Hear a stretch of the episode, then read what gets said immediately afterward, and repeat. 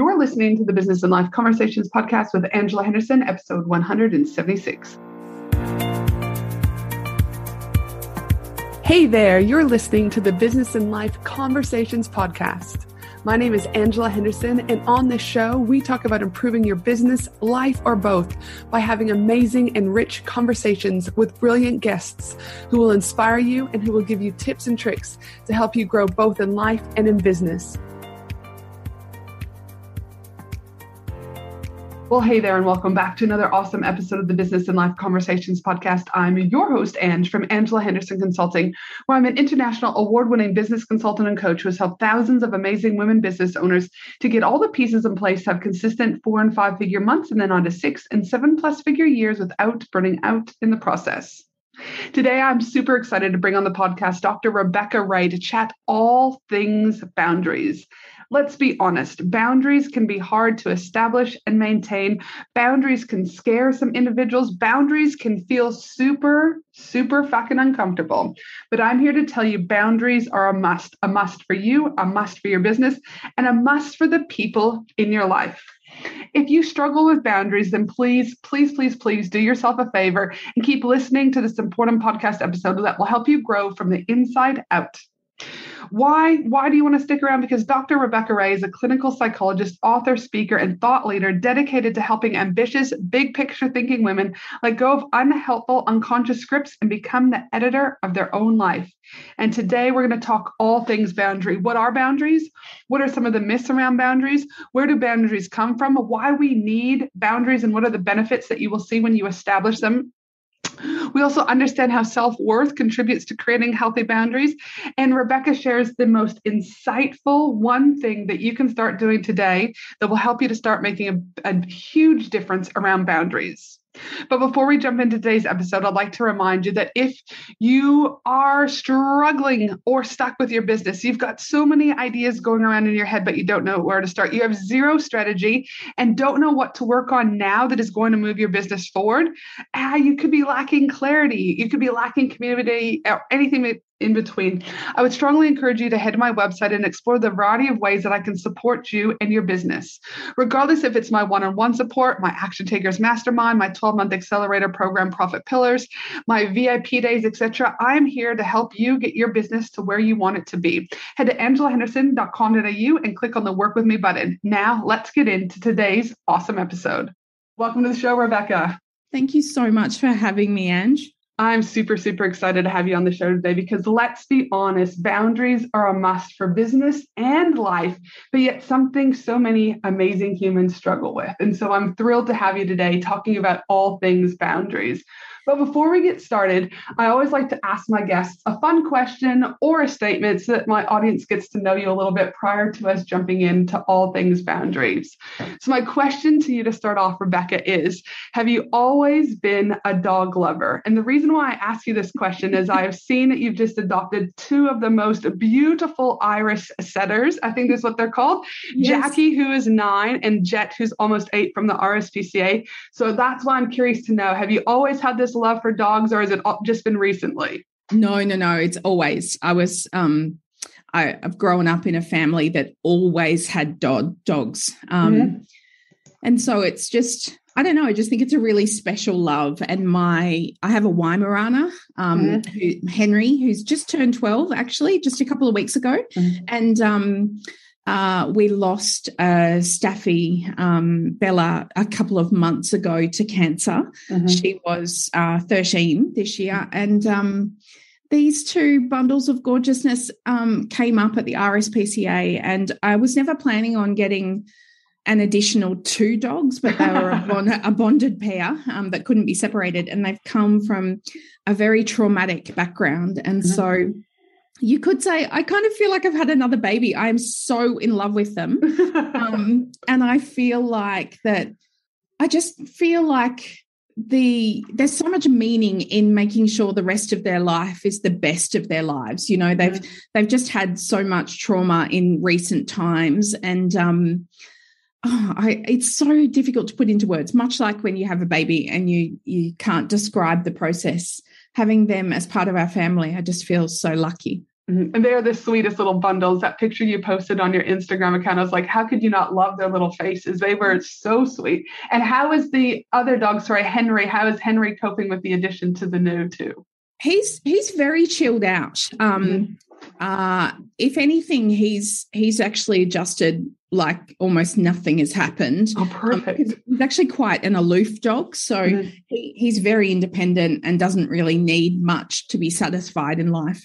Um, mm-hmm. We have had some issues with Jet, um, the male. He's very dominant and was desexed only just at the RSPCA. So he's he's you know kind of been intact for all his all of his life till now, and he's had some food aggression. So um, we've had a couple of instances that were pretty scary between um, Jet and Henry that was mm. not of Henry's doing. So we have a dog trainer coming out on Wednesday because um, I firmly believe that uh, behavioral issues uh, with a dog are the owner's problem, not the dog's problem. And because of uh, Jet's history, or because of both of their history, um, but Jet's male, so there's mm. you know that dominance issue. Um, we'll get on top of that and it's a case of, I mean, it's, this is exactly the, what we're going to talk about with boundaries. It's so funny because I just had to say, it's like, it's funny you say that it's a boundary thing too, it's right? A, it's we're having yeah. to reestablish boundaries within the pack for dogs. Absolutely. Um, and again, it, it's vital for them to not only feel safe, which we're going to talk about shortly too, yeah. but also just to have that cohesiveness within the family unit, right? That's right. That's right. So what we're trying to do is create psychological safety with the mm-hmm. boundaries that the trainer will review with us. So mm-hmm and this is what boundaries do boundaries create psychological safety for humans um, in their relationships. And that's what these dogs need between themselves mm-hmm. is not mm-hmm. only to sort out who's the pack leader, which is me, but mm-hmm. between them as well in terms of who sits next but mm-hmm. also to understand that they're safe now. They're mm-hmm. they're at home. This is their their home. So yeah, it's a really interesting and beautiful process. Oh, 100%. And I liked how you said like you can't put it into words. Like people try and prepare you, but it's like when you're going to have your first child. And listen, I've never, I mean, I grew up with a dog on my farm in Canada, and then we didn't have dogs for years and years and years. Um, but I've had a lot of death in my life over the last five years. And one of the things after the fifth passing of a human, uh, a good friend of mine, I was like, you know what? I was like, if I was on my deathbed, one of the things I would regret was not having a dog because I kept saying, oh, I'm too busy, I'm too this. And I was like, again, COVID, one of the beautiful things that I look at, and I, I do try and look for gratitude and, and even the worst situations is COVID gave me that space to slow down. And COVID has given me that space to uh, integrate a dog into our world where probably if I would have continued to travel internationally for speaking events and things like that could have been harder. But yeah. having a dog is, again i never thought i'd be that person who would cry over a dog or um, you know whatever but i mean this blessing and i've talked about this before around wealth and women and things like that but this dog has cost me $26,000 in the last year in medical and obviously paying for her. Now, we've got 80% mm-hmm. of that back from pet insurance. So I'm also very transparent. But you know, when we went to the hospital first and they said she had bacterial meningitis, oh. like I was beside myself. I was like, yeah. oh my goodness, we cannot lose her. You do everything you can. And luckily enough, we've we made it through. But I get it, right? As you yeah. can't put it into words, and it is something so precious. Uh, so yeah, super excited for you to welcome those new beautiful souls into your world. And thank, thank you. you for allowing the audience to get to know a little bit more about you as who you are as a human and not just as the clinical psychologist and amazing human who writes you know brilliant books. So we'll get into thank that also. So obviously my audience may not know a lot about you or some may know a little bit about you. So I'd like you to just tell us a little bit about who, you know, who you are, Rebecca, from your career and business point of view so that they can get to know a little bit about you from that aspect too. Sure. So I'm a clinical psychologist um, and an author and speaker, and I um, have, I guess, come at my career accidentally. Um, not psychology. Psychology wasn't an accident. But I was in clinical practice for a long time and I got very burnt out. Speaking of boundaries, um, so I crossed my own boundaries by simply doing too much work. And I actually didn't realize it for quite some time, hence why the burnout was so bad. And um, I ended up having to finish my clinical career about 35 years prior to when I had planned. Uh-huh. So I, I thought I would be in clinical practice until I was 70. And at 35, I closed the doors to my practice and was essentially left with having to reestablish my entire career. I had no idea what I was going to do with my life. Um, I just simply couldn't continue doing what I was doing uh, from a place of authenticity. So I took my clinical practice incredibly seriously, as you would find, you know, that 99% of psychologists do.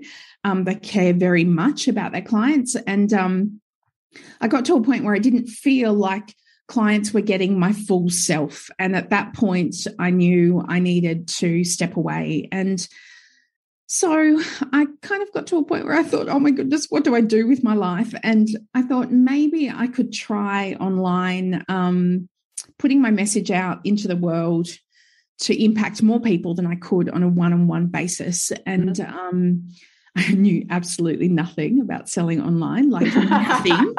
yep. um, and so I did it completely incorrectly. I um, did develop a social media presence, but I developed my course and then sold it without having a list, without having any kind of engaged audience, um, without having any consistent message, and by hiding behind a brand. Mm-hmm. I was also super uh, anxious about putting myself out there because um, being a psychologist in Australia, there's all sorts of kind of limitations on us in terms of self disclosure and being able to kind of be out there in the public sphere. And mm-hmm. um, once I decided I wasn't going back to clinical practice at all, that kind of freed me up a little bit more because it's not like I was seeing clients in the office the next day. Um, and I decided to stop hiding behind that brand. And I got a little bit more savvy about selling online and I developed a couple of courses. And in the um, process of doing that, I got contacted by a publisher um, would you believe, via DM on Instagram. the power of social media. It still exists. Yes. I know. And I thought I was being spammed. And so, because she had a really unusual name, and she DM'd me and said, Would you be interested in writing a book? And I had um, had a dream since I was a little girl of being a published author, but just didn't really do anything with it because I thought, no one gets published. Like it's just too hard unless you're J.K. Rowling to mm. be able to get a publishing deal. Anyway, so she came to me and I was like, Are you serious? Uh, and I said to my wife, I think I'm being spammed. Like, how ridiculous. Someone's asking me if I want to write a book. Anyway, long story short, it was real. And um, the my first book be happy um not my title of choice by the way um, was born and uh, then i was able to get an agent in australia and develop my relationship with pan macmillan who have just published my fourth imprint book um, uh, called setting boundaries and so now i sit here um, having a conversation with you casually doing work on a daily basis that doesn't feel like work. So it's incredibly meaningful now to do what I do and essentially be able to use my capacity to translate what can sometimes be complex psychological concepts into language that the layperson can understand so that people can live as well as possible using what I know about psychology um, to their own benefit. I love it. I mean, there's lots of things that I love about that, but I particularly love that you were true to yourself. Uh, you you went back and you're like, listen, I've got to close up shop. I don't know what's going to happen, but you said it no longer felt like you were giving what you needed to your clients, right? And yeah. it no longer felt in alignment. And I would say that people that are listening right now there will be some people who have businesses right there that right now that are no longer in alignment with them in particularly maybe they're no longer bringing joy to their world for whatever reason and that it's okay to pivot it's okay Absolutely. to stop and it's okay to explore and get curious about other things in our life that could be better but i think so often people are the fear starts to creep in right the fear of yeah. the unknown the fear of the what ifs etc yeah. But it's a beautiful thing when you get to that place of surrender and you just go, I'm here. And, you know, and we'll talk about burnout a little bit more later on. But as an ex mental health clinician myself, where I used to diagnose people with schizophrenia, bipolar, depression, etc., is it starts off with a little bit of stress, right? Then we get yeah. to burnout. And then typically we see a full blown mental health diagnosis. That's and once right. we start compromising the way the brain works from a physiological perspective is it's it can be extremely hard for it to ever rebound to the way that it ever was in the first place right? Yeah. so i appreciate you sharing that because it's often something as women we don't want to fail right? We don't want to put ourselves out there. But the more i'm very much about allowing women again and no one needs permission but allowing them the opportunity to think about what their life could look like if this were to happen if i let go if i surrendered if i was my authentic self and one of my upcoming podcast episodes that I'm in the middle of like kind of brain dumping is li- having that lifestyle business versus chasing the million dollar business. There's mm. a big difference, right? You can still make a million dollars and still have a lifestyle business, but what? Why is it that we're uh, this pressure of just chasing the million dollars, right? Seven figures, seven figures, seven figures. That might be what some people want, but what is just about having, you know, a two hundred and fifty thousand dollar business, a hundred thousand dollar business, which allows you to go to your kids' ballet, right? Yes. There's this onus that again, social media. Again, the bad part I think is almost brainwashing people to believe that this is what you want. But that place of alignment, like what you did, was you're like, no more. I'm surrendering. I'm pivoting. And now, like you said, you get to sit here casually, hanging out with your dogs, probably at some stage today, hanging out with the missus, yes. probably right. And we just really, there's an essence of gratitude and happiness. So, uh, thank you for sharing that part of it because I think it, it's an important part. My pleasure boundaries. For the purposes of this particular podcast, I always like just so that we're all on the same page. Mm. Can you define what boundaries are? Sure. Um, boundaries are essentially a dividing line. Um, if you want to think of it like a fence, if you need a visual for it, um, between something and something else. And when we're talking about humans, we're talking about between you and another person or between you and yourself, your values. Um, I like to extend on this definition a little bit more to be able to explain to listeners that boundaries, as far as I see them, are circles of preservation and empowerment. Mm-hmm. So it's about seeing the lines that we draw around ourselves as incredibly powerful tools for being able to distribute our personal resources in a way that's consistent with our values so that we can look back on this one precious and wild life. Thank you very much, Mary Oliver, um, and make sure that we lived in a way that was consistent with um, the one chance that we're getting. And so when I'm talking about personal resources, I'm talking about time, energy, um, love, attention, money, all those things that we have that are usually finite. Um, we tend to uh, when we are boundaryless, give give them away in an unfiltered or unconsidered way, which means that when you give everyone access to your personal resources without thinking it through, that means that other people are making the decision about how you live your life for you. Mm-hmm. When you retain that choice by having boundaries in your life, then you keep the decisions around how you live and how you give out those personal resources um, to re- remain empowered. For boundaries, uh, now, I, and we'll talk. Maybe we can talk about this later. But when you think about boundaries, and that's us, for example, mm. and when we start to enforce those boundaries, obviously, because you know what? I'm going to hold this question. I think it will. It's going to come. It's, it's going to come in another question I have. So I'll, I'll hold off on that one. Sure. Now, because I think it's it's important because we can't control what others can do, but we get to control what we can do, right? And yeah, yeah so we'll we'll talk a little bit more in a minute. But in your latest um, book release, the one that you've already mentioned, the Setting Boundaries one, in chapter one, you share a little bit about how boundaries are, and I quote, the kindest and the most helpful form of communication you can offer to another person, because ultimately you're go you're go um, um, giving them direct uh, instructions about your needs and limits versus expecting others to read your mind. Mm-hmm. But then you go on to say uh, that boundaries don't always get good press. So I'd love for you to explore and explain with us a little bit more about what are some myths around boundaries um, that you've seen throughout your time. The main myths around boundaries, particularly for women, are that they're selfish and they're mean or unkind. Mm-hmm. And so this really prevents so many women from being able to use them for the powerful tool that they are mm-hmm. because they don't want to be judged as selfish. They don't want to be judged as um, arrogant. They mm-hmm. don't want to be judged as as being mean. And mm-hmm. that means that they're missing out on being able to give these powerful instructions to other people because what boundaries do is they kind of act as a life guide for other people on how to love and respect you.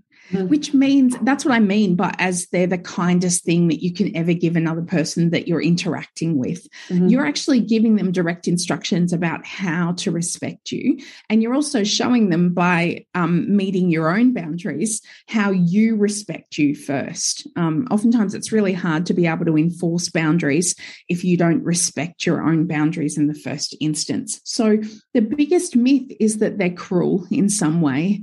Um, and that means that usually women, the vast majority of my audience is women. And what they've told me, certainly in the research that I did for this book, I dived into my community and asked them the questions that they struggle most with mm-hmm. um, in boundaries. And it was, how do I set boundaries but not come across as selfish and not upset other people? So the other myth is that boundaries are always about conflict and that or they mm-hmm. always result in conflict. And that's just not true. Um, it's just that oftentimes people think of boundaries um, when it comes to the most difficult people in their life and yes.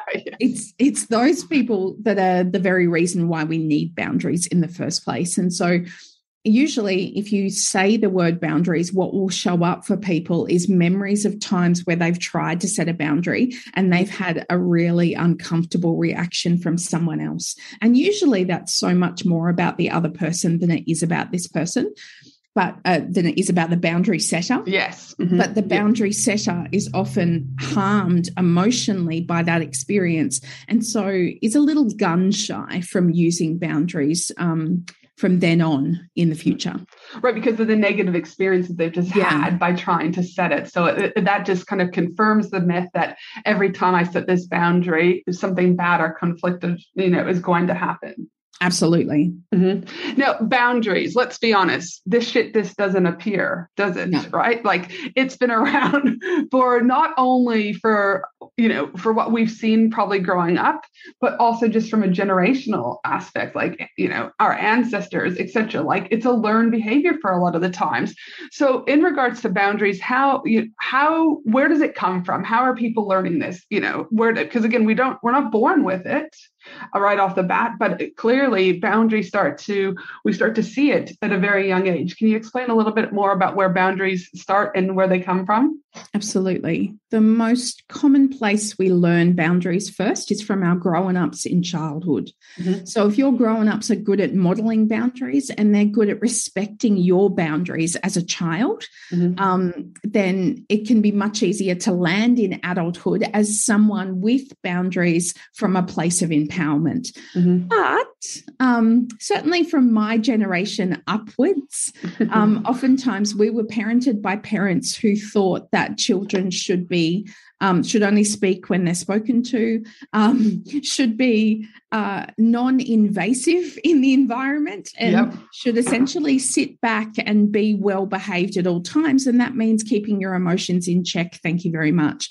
So, mm we weren't necessarily parented by a generation who get, empowered us to have our own boundaries and speak up for ourselves, which is why so many women land in adulthood as people pleasers rather than as people who can be assertive and speak up for their own needs. And usually that's because in childhood, we were disciplined for having needs in the first place if those needs were perceived as inconvenient or somehow too much. Mm-hmm. Um, so it can be really hard to then, it's essentially an unlearning process.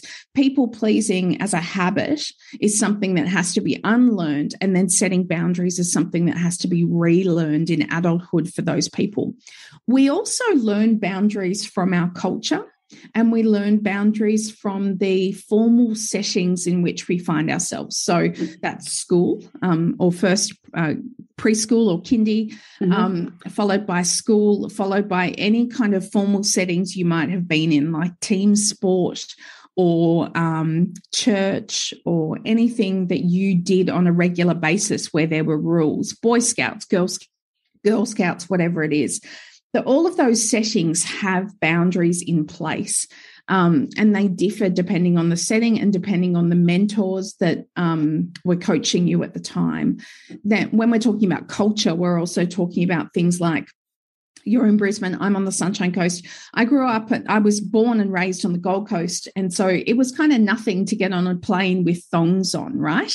Um, for listeners, for listeners overseas, a thong in Australia is um, essentially just a pair of what you might call flip flops or jandals. Yeah. yeah. Um, not G strings. Um, but um, although I'm sure that's happened on the Gold Coast too. So, in a, in a very casual kind of environment, the dress standards might be um, a lot lower than they are in a different place, like a city, perhaps New York or Sydney or something like that. Mm-hmm. So, there are things that are um, boundaries that we kind of uh, become imprinted by in our mm. culture just by observing what happens um, around us. So, our culture is very different to perhaps a culture in the Middle East, mm-hmm. particularly mm-hmm. in terms of what we wear and what kind of acceptable behavior. So, as we're growing up, we essentially draw in um, the messages from our culture, from the media at large, and also, especially from our grown ups and mentors about what boundaries are, how we're able to use them, and what they mean about us. If those mm. things aren't taught to us in healthy ways, then in adulthood, we can face some problems around using them well. Mm-hmm. And like you said, it it goes back to so much of again what we're lear- learning in home, but like you said, media, etc. And I know personally, boundaries were not something I witnessed growing up back home in Canada. Uh, a lot of my families were drug addicts. Uh, the problems with money, problems with gambling, like addiction was a huge thing, right? And so yeah. for me, in order to break that cycle for my own kids, it was extremely challenging at times with having to set boundaries within the family. I remember an incident when I was in my early 20s. My mom would always put me down, and, and I saw my grandmother put my mother down. So again, obviously learned behavior. Yes. You would you also there's a little bit of guilt when I started to put my boundaries in. Well, she doesn't know any different. This is what she's learned from her mom and her grandma, but I was like, no, man, this has to stop. This isn't okay. So I remember in my early 20s, my mom would, she put me down. She'd say I was overweight, even when I wasn't. She would share information about, say, my boyfriend and I with her peers you know, and I'd ask her to stop and she didn't. And I remember crying to my dad. My parents were split at this time. And my dad finally said, Kid, you either choose to let this go or not. But I, he said, I'll no longer listen to you cry because every day she was doing something that was overstepping a boundary upsetting me. So my dad then created his own boundary going like i can't keep listening to you that to you know you cry because i'm actually you know allowing you to continue this behavior to happen. So he laid his own boundary. And from there i remember speaking to my mother and i said you know when i would go to her house i said if you do x y and z i'm simply going to say i'm leaving. Or if i was on the phone with her and she would start into her banter i would say remember mom x y and z and i finished the phone call. Mm. needless to say it was super hard I can't tell you how many times I would just simply picked up my purse, walked out of her house, got in my car, and drove away. Like, because I was also not going to start to engaging in that conflict, right? Yes. I knew what the boundary was, and I just exited. So many times I'm like, Mom, remember what I talked about? You just, you know, were, you know, you've reached this, com- you know, what I've asked you not to do. I'm going to hang up the call, call right now. And so it's no surprise that, um, you know, after doing this for many, many uh, years, that we haven't had really much of a relationship at all over the last last 20 years because I had to learn, even at that young age, 20 years ago, is that my emotional needs, it was okay for me to put myself first, right? Yeah. Yeah. And even though I was super young and I didn't obviously use those words at that stage, but I also knew that uh, during this time, I also became the black sheep of the family in many mm. ways, also, because I wouldn't tolerate people speaking to me in a condescending way. When I would deny drugs or alcohol, I would get, you know, I mean, looked at funny, spoken down, whatever. But I knew that I didn't want these uh, behaviors to continue in my world. And that it was ultimately at that stage at the age of 20s, I still had to take some responsibility for my life, right? Yes. Yeah. Um, and again, I had to learn that it was okay to put me first. So again, really interesting when I was researching for this. I was like, oh yeah, that memory came back up, and I was like, yeah, boundaries hard, uncomfortable, but the emotional freedom I've gained from that, not having that heaviness in my life every day, is something that is so empowering. Oh, I love that you end on that because Um, not that I'm encouraging you to end the story, but I, I love that that's the point because so many times we only focus on boundaries are uncomfortable and they're really hard to do. And what happens if someone's not happy with me when I set a boundary? Like you said, you start being judged as the black sheep of the family because you're the only one that's speaking up for yourself.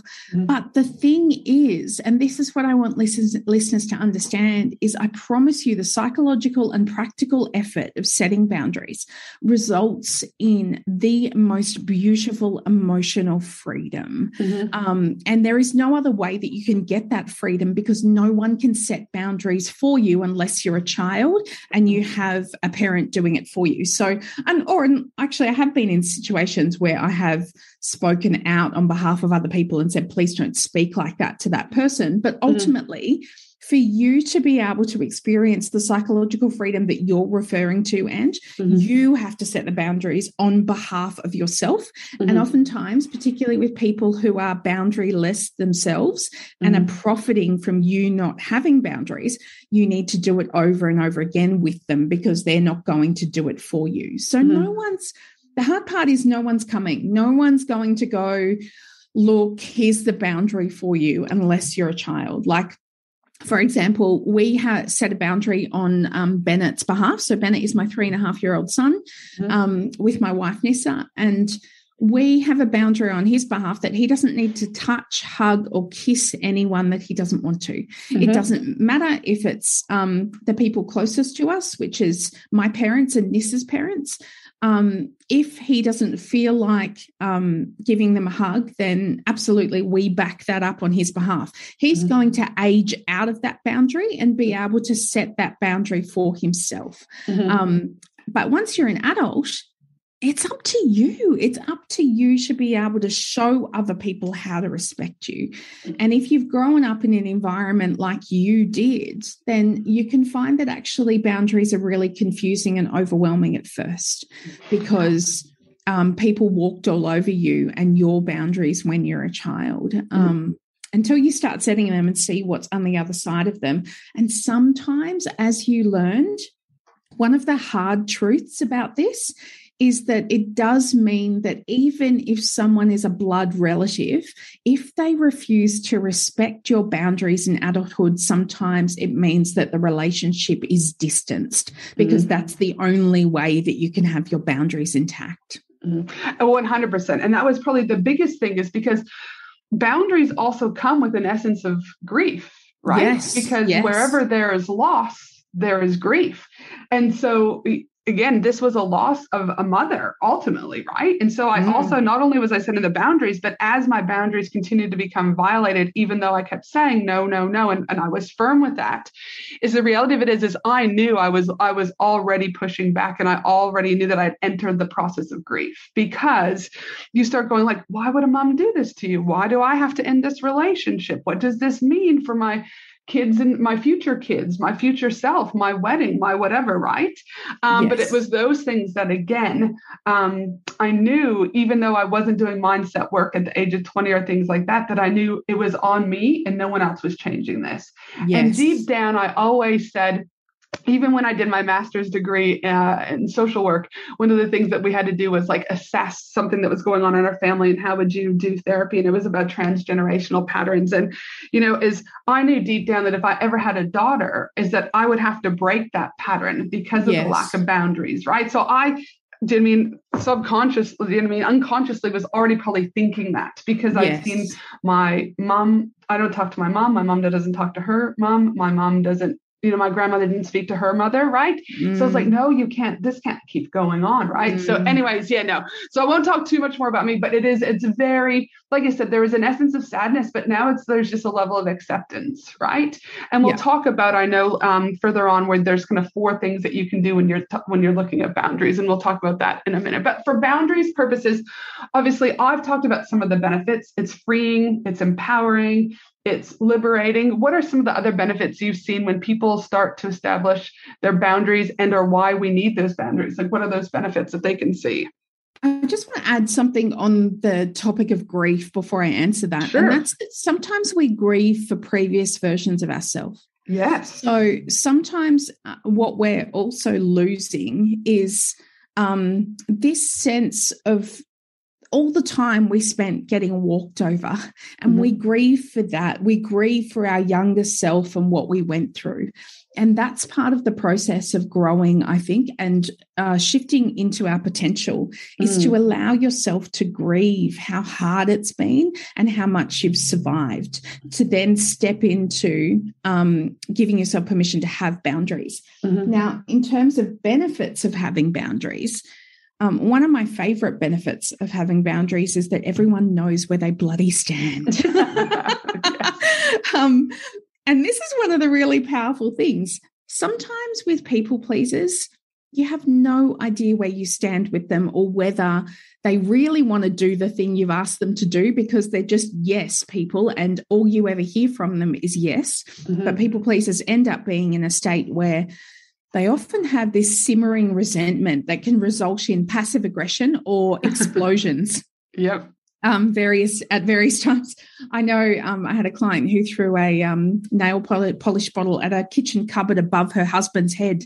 Um, and that was a perfect example of a passive aggression that then turned into aggression because of the simmering resentment. Mm-hmm. Now, when you have boundaries, one of the things that you get to enjoy is that your yes means yes and your no means no, and everyone understands that and accepts it. Mm-hmm. They're not dancing around you thinking, oh, but do you really want to do that? Or are you just doing it to please me? Mm-hmm. Um, and also sometimes it can be disappointing. My um my parents are very much yes means yes, no means no. And that means that sometimes when they say no, it's kind of annoying because I'm thinking, oh, can't you two get over yourself? Like, can't you just come over and do this thing? Uh, my dad's a classic. My dad's a retired carpenter uh-huh. and he does all sorts of things um, for his own enjoyment. And yet, if I need him to do something around the house, it's like pulling teeth. And um, sometimes I think, oh, for God's sake, Dad, like, can't you just come out? Because I know, know that he can do it. Mm-hmm. But if he says no, it's because he doesn't have the resources available. And sometimes that means that he just doesn't want to. And the mm-hmm. beauty of that is, sure, it may be annoying to me, but I know exactly where I stand. And I know, I know when he's there, he wants to be there. And it's the same with my mum. It's a really easy way of communicating that I know if they say yes, I trust that it's a real yes. Mm-hmm. And I mm-hmm. think this is my favorite uh, foundation of boundaries and benefit of boundaries is that you take away all the mind reading from your relationships mm-hmm. and this is where we get into struggles in our relationships with others is when we expect other people to just be able to be mind readers for our needs mm-hmm. and we're mm-hmm. not we're just plain clumsy imperfect humans and so when you help the people that love you and the people that interact with you on a daily basis to understand what it is that you need you're giving them the freedom to know that when you respond with a yes or no, you mean it. Mm-hmm. And the reality of it is, is we all long for boundaries, even 50 years old, 60 Absolutely. years old, right? Yeah. That I know like my child, my oldest Finley at time of recording, he's 12 and there's a bit of boundaries starting to get pushed back and forth and things like that.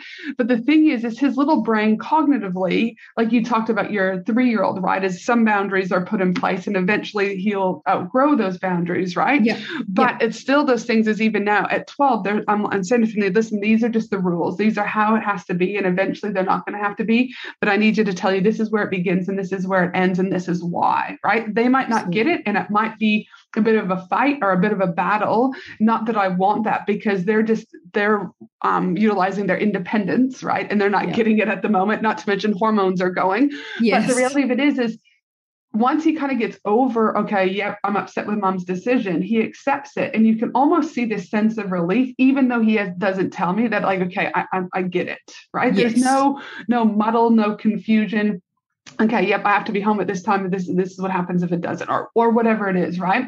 And again i think we all long for that. Deep down not all of our boundaries growing up we didn't get all role modeled correctly right? And so again like you said the easier life can be because of these boundaries the good things are going to happen. And and that's another thing that i think is often as adults i think we we're almost getting taught that everything has to be hard.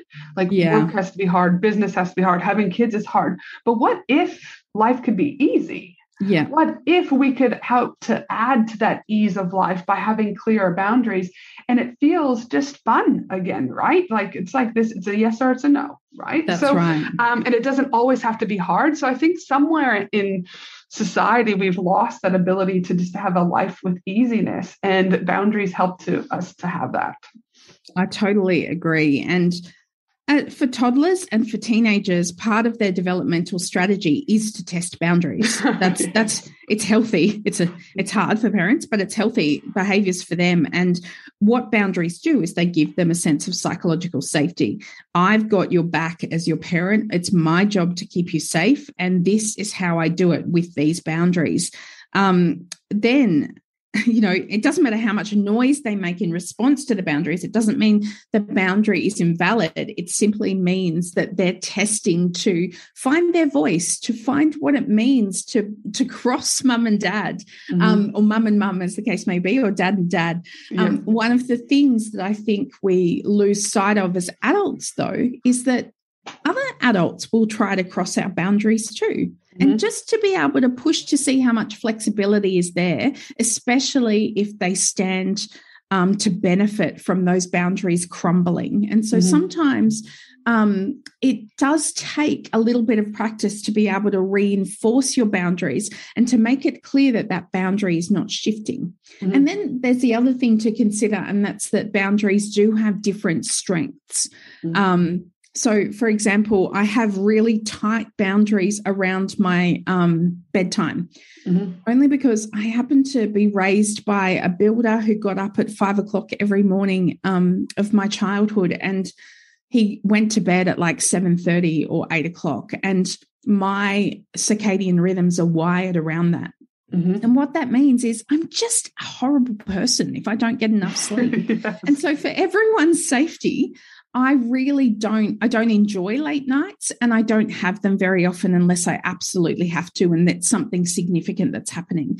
That mm-hmm. boundary is not very flexible for me. Mm-hmm. But there are other things that I don't really care too much about. Like I don't mm-hmm. particularly care um, around where we go for breakfast. I don't really care around what time the dogs are fed, you know, like mm-hmm. Um, there are a whole series of things that I don't have strong opinions about, but there are things that I don't shift from because it's my boundary that I know fits with my life non negotiables. And mm-hmm. I think one of the things around boundaries that if listeners take anything away from this discussion is really important, it's that everything you know about yourself, that kind of well of self knowledge, is um, used to your benefit when it comes to setting boundaries. The more you know about yourself, the more you can help others to be able to respond to you effectively. And so, to carry on to that, how much does self worth contribute to creating healthy boundaries? Um, self worth is the well, essentially, boundaries are the language of self worth, as far as I'm concerned. Mm-hmm. However, um, I've got a whole chapter of the, on this in the book, and I think listeners might be surprised to know my particular stance on self worth. Self worth is the foundation of boundaries, and boundaries are the foundation of self worth. However, however, however, this is so incredibly important. As human beings, we are wired to want to belong to our clan. So, mm-hmm. if we think about 100,000 years ago when we're roaming, roaming the savannah in clans, wanting to measure up with our tribe to make sure that we were doing the right thing, fitting in, as long as we did that meant that we had access to critical resources for survival. Mm-hmm. That means that we have access to protection, food, water, shelter, um, information that's essential, and also the chance to reproduce. So, over time, 100,000 years later, a characteristic of a species that helps it to survive strengthens over time. It doesn't weaken. And so, we are human beings using the same prehistoric software in our brains that constantly wants to belong. Mm-hmm. And that means that there are lots of times in our lives that we don't feel good enough or that we feel compelled to make sure that we measure up and that we fit in. And so that mm-hmm. means that, as far as I'm concerned, feeling unworthy is just simply an ongoing task of being human. Mm-hmm. I don't think we ever get to a point where we feel worthy 100% of the time. Mm-hmm. Um, and so as I kind of un- let listeners understand that, the thing I want you to understand is that by having clear boundaries and by treating yourself with respect and respecting your own boundaries. Um, and when I'm talking about that, I'm talking about internal boundaries, things mm-hmm. for how much movement you do in a day, what you eat, how much screen time you have, what bedtime you have, that kind of stuff. They're all mm-hmm. internal boundaries. And the more you respect that, the more your self worth grows. The more you set boundaries between yourself and some other person, the more your self worth grows. Mm-hmm. However, I just want listeners to understand that it's not like you reach a place of permanent worthiness and yes. then you stay in this kind of sense of nirvana. It doesn't mm. work like that. Mm-hmm. Um, I still have times where I don't feel worthy because mm-hmm. I'm human and you will too. So it's instead about thinking about how can I be empowered in my life to help this feeling of worthiness be more enduring. Mm-hmm. And I think that's important because not none of us is ever 100% of anything right? No. But the more insight we have to our boundaries, our lack of boundaries, and how that contributes to an increase or decrease of self worth will allow people to make choices or not make choices, right? Exactly. To assess, not to assess, reflect, not to reflect. So, all right, cool. So, self worth does directly have a direct correlation with the foundations that we need to create the healthy boundaries that That's we all right. are wanting. All right, fantastic.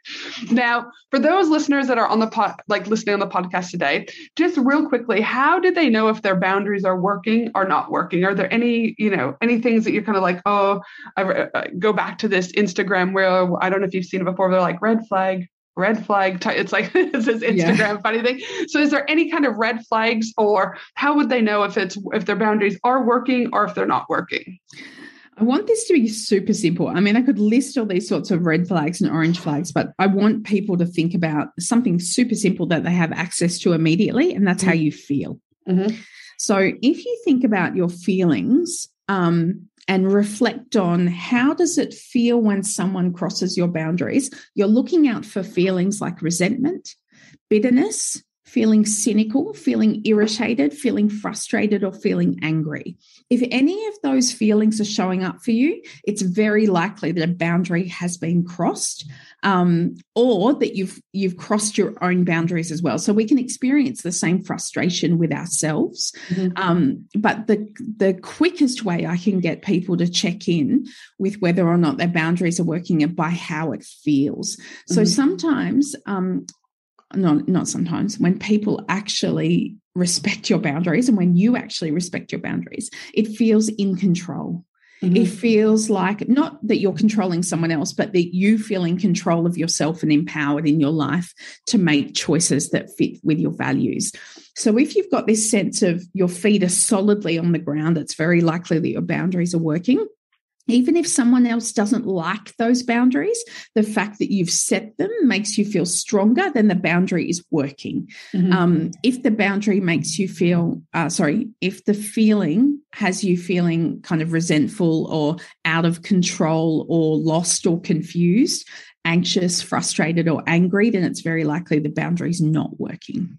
All right, I love that. Again, really being in tune. It's almost like if you're triggered by a client, for example, or if you're triggered by a customer, or you're triggered by your partner or whatever, you can almost say, like, hold on, what is this trigger? What is this feeling? Kind of go through it and go, oh, okay, a boundary. This is probably a boundary breach here that's happening. Okay, what do you have to do to reestablish the boundary? X, Y, and Z. So I love that again, that feeling, because I think people, and again, in the busy world we live in, can be out of tune with those feelings, right? Yes. And being able to sit for a minute and really go, okay, what is that feeling? Why do I have that feeling? And what can I do about it? Because again, we're either we want the gratification or we want to know now, right? So sitting in that can bring so many, um, so much knowledge and data to what's going on for the boundaries or lack of boundaries. I love that.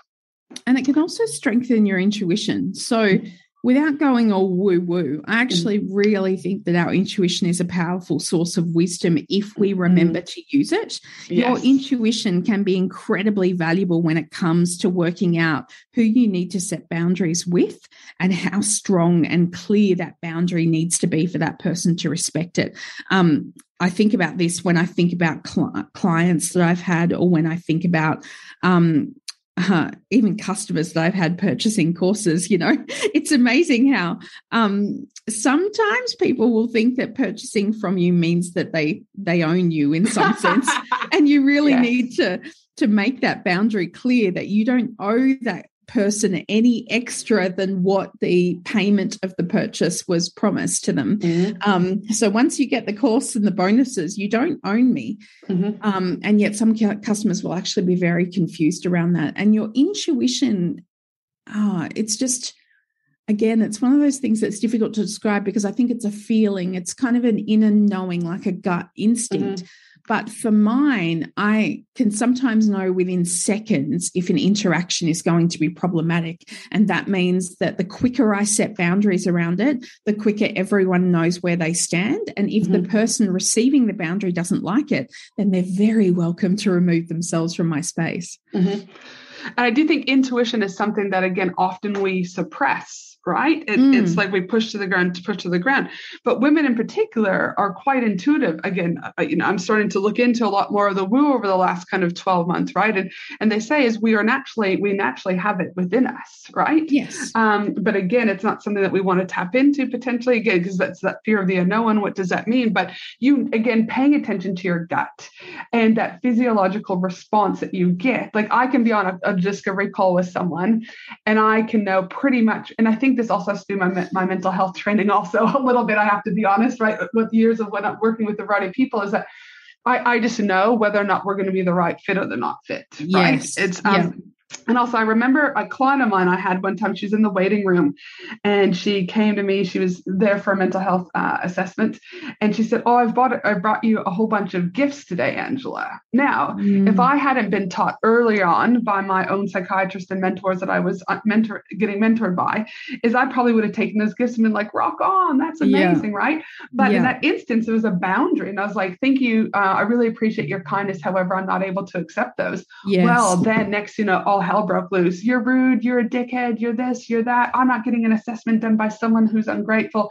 And it's like clearly we've got other things going on. Yes. Right. But it was something that again I learned. No, thank you for that. But if I didn't have those strong boundaries in place, it could have been breached, and that relationship could have been compromised. My willingness to have been therapeutic, or my ability to have been therapeutic, and that could have been compromised right yes. in the beginning. Right. So boundaries, they're they're really they get tested everywhere. I've done some exercises where when I came familiar with the stuff that was going on with my mother, just like how many boundaries do we get tested on every day? And if you take the chance to write down, it is a shit ton, right? Like, yes. but we're getting tested by our partners, we're getting tested by our friends, our family, ourselves, yeah. um, clients. Like, it doesn't go. So the stronger you can build these foundational elements, the, the better your life will be. Again, that easy life that we're wanting. Absolutely. Now, change, but change. Yeah isn't easy rebecca. In fact it can be one of the hardest things because as humans we are we have ingrained behavior years and years of this but when those individuals who are willing to truly start to look at that internal and start to look at what's going on change is a beautiful thing. I know in your book you talk about four options you have when it comes to creating boundaries or when people breach it, right? You can accept it, you can leave it, you can do nothing and complain about it, or you can change it. Yes. But for those that want to change it, for example, I know you talk about, but it depends on which part of the stage of change individuals are at. Can you briefly, just briefly, because I know we'll wrap up here shortly, what are the stages of change? Like, what do they briefly look at, just so people can understand? Because until you can understand where you are in that in that stages of change, it's going to be potentially really hard to understand: am I accepting it, leaving it, doing nothing, or changing it? Sure. So the stages of change model is, a, I want you to think of it like a cycle. There are six mm-hmm. stages, and um, we go in and out of these stages throughout the um, change process. And and in the, I guess, on the road to sustained change. Uh, the perfect example I can give you here is that research around giving up smoking is that the average smoker will take seven tries to give up before they finally give up permanently. Mm-hmm. And so that means that we go in and out of wanting to change. So, stage one of the stages of change model is pre contemplation. That means where you don't even recognize you have a problem. Mm-hmm. so, yeah. other people might think that you've got a problem, but you don't recognize that there's a problem. The next stage is contemplation, which means you kind of you you have some awareness that there's a problem there but you're not ready to do anything about it mm-hmm. the next stage is preparation where you realize that there's a problem you want to do something about it and you kind of go into a research phase mm-hmm. around learning what it is that you can do about it the next stage is action where you're actually putting into place new ways of being mm-hmm. Um, the next stage is where the change is actually um, present and accounted for. So the mm-hmm. change is actually happening. And the final stage is relapse. So it, that's where you go back to old ways of doing things, which mm-hmm is kind of explained by neural pathways because when um, habits are formed, they are supported by neural pathways in our brains that mm. make us do that behavior over and over again. And those neural pathways never actually disappear they they can weaken and we can build new new ones and strengthen those new ones but it means that especially for something like boundaries whenever we're feeling kind of stressed or we're feeling overwhelmed we often lapse back to the old way of doing things the automatic way of doing things which is mm-hmm. usually the for people struggling with boundaries, um, the old way that they used to be boundaryless. So, yes. depending on where you are in that stages of change model, will depend on how likely you are to put something into place and to keep it there. But I do want listeners to understand that it's really normal to skip stages and to jump back stages over and over again until you actually start to do something in a consistent way. Mm-hmm. Exactly the same way that you might want to start an exercise routine now that it's spring. Um, and perhaps you haven't done it for winter. So it feels hard to begin with. But then by the time autumn comes around in six months' time, you're doing it automatically you know mm-hmm. it just it it just required that behavior to be done um a couple of times well not actually it's probably a lot more than a couple of times before it's actually rewired in. Mm-hmm. But it does help to understand that sometimes we're just not ready to, to change. And sometimes we're not even willing, especially mm-hmm. for other people. So, other people that you wish would change and perhaps respect your boundaries a little bit more, they may never be, get to a point where they're willing, which means that you just always have to keep them at a distance. Yes, keep the distance. It's a real thing here, people. It is a yeah. real thing. But again, learning to be okay with that and that it's okay. It doesn't mean you're any less of a person or a bad person. It just is that this is the situation and this is how it's best for me, my family, you know, etc. Absolutely. Now, speaking of boundaries and respecting your time, all right, with respecting your time, we, we I've got just two last questions to wrap up. There's one thing for those individuals other than running to buying your new book, setting the boundaries, because I need to be 100% transparent. What Rebecca and I have talked about today is really scratching the surface. We've done like a point tenth of what it really looks like for boundaries. And if really anything that the questions that I pulled from today were more around chapter one. And there are, I think, 12, 13 chapters. Sorry, off There's the top 12 of my head. chapters. Yes. 12, I was right, 12 chapters. The reality of it is, is like we're only chapter one in here, people. So other than them obviously running to being able to purchase your book, is there one little thing that you could give them to walk away with that would help them with their boundaries? Yes. Um, my favorite strategy that I actually use on a daily basis, would you believe, is to check in with my 80 year old self. Mm-hmm. And so, if you're unsure as to whether or not you should set a boundary or whether or not this situation kind of feels like aligned for you, I want you to stop and just give a moment to check in with what would your 80 year old self say about this.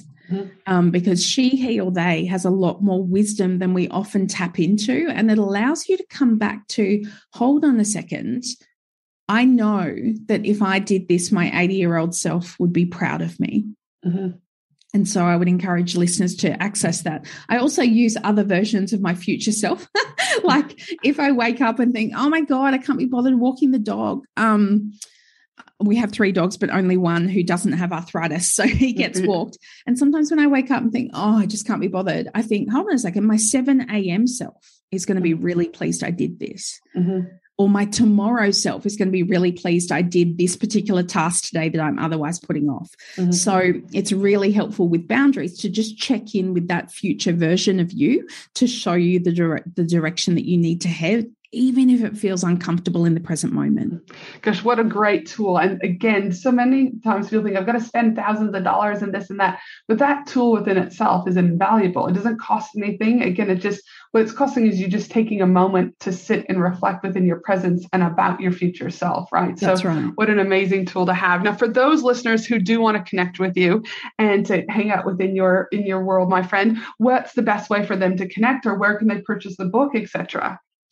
Um, you can find me at rebeccaray.com.au. I'm on all the socials as at Dr. Rebecca Ray, but full transparency, I mainly hang out on Instagram. Um, mm. So I do keep my social time boundaried, and yep. um, that's that's where um, I spend most of my time if I'm going to be on socials. Mm. You can buy Setting Boundaries everywhere in all good bookstores in Australia and New Zealand right now. Um, mm. very shortly, it will be out in print um, in the UK. It will be out in print in the US in 2022. I'm sorry for the wait, America.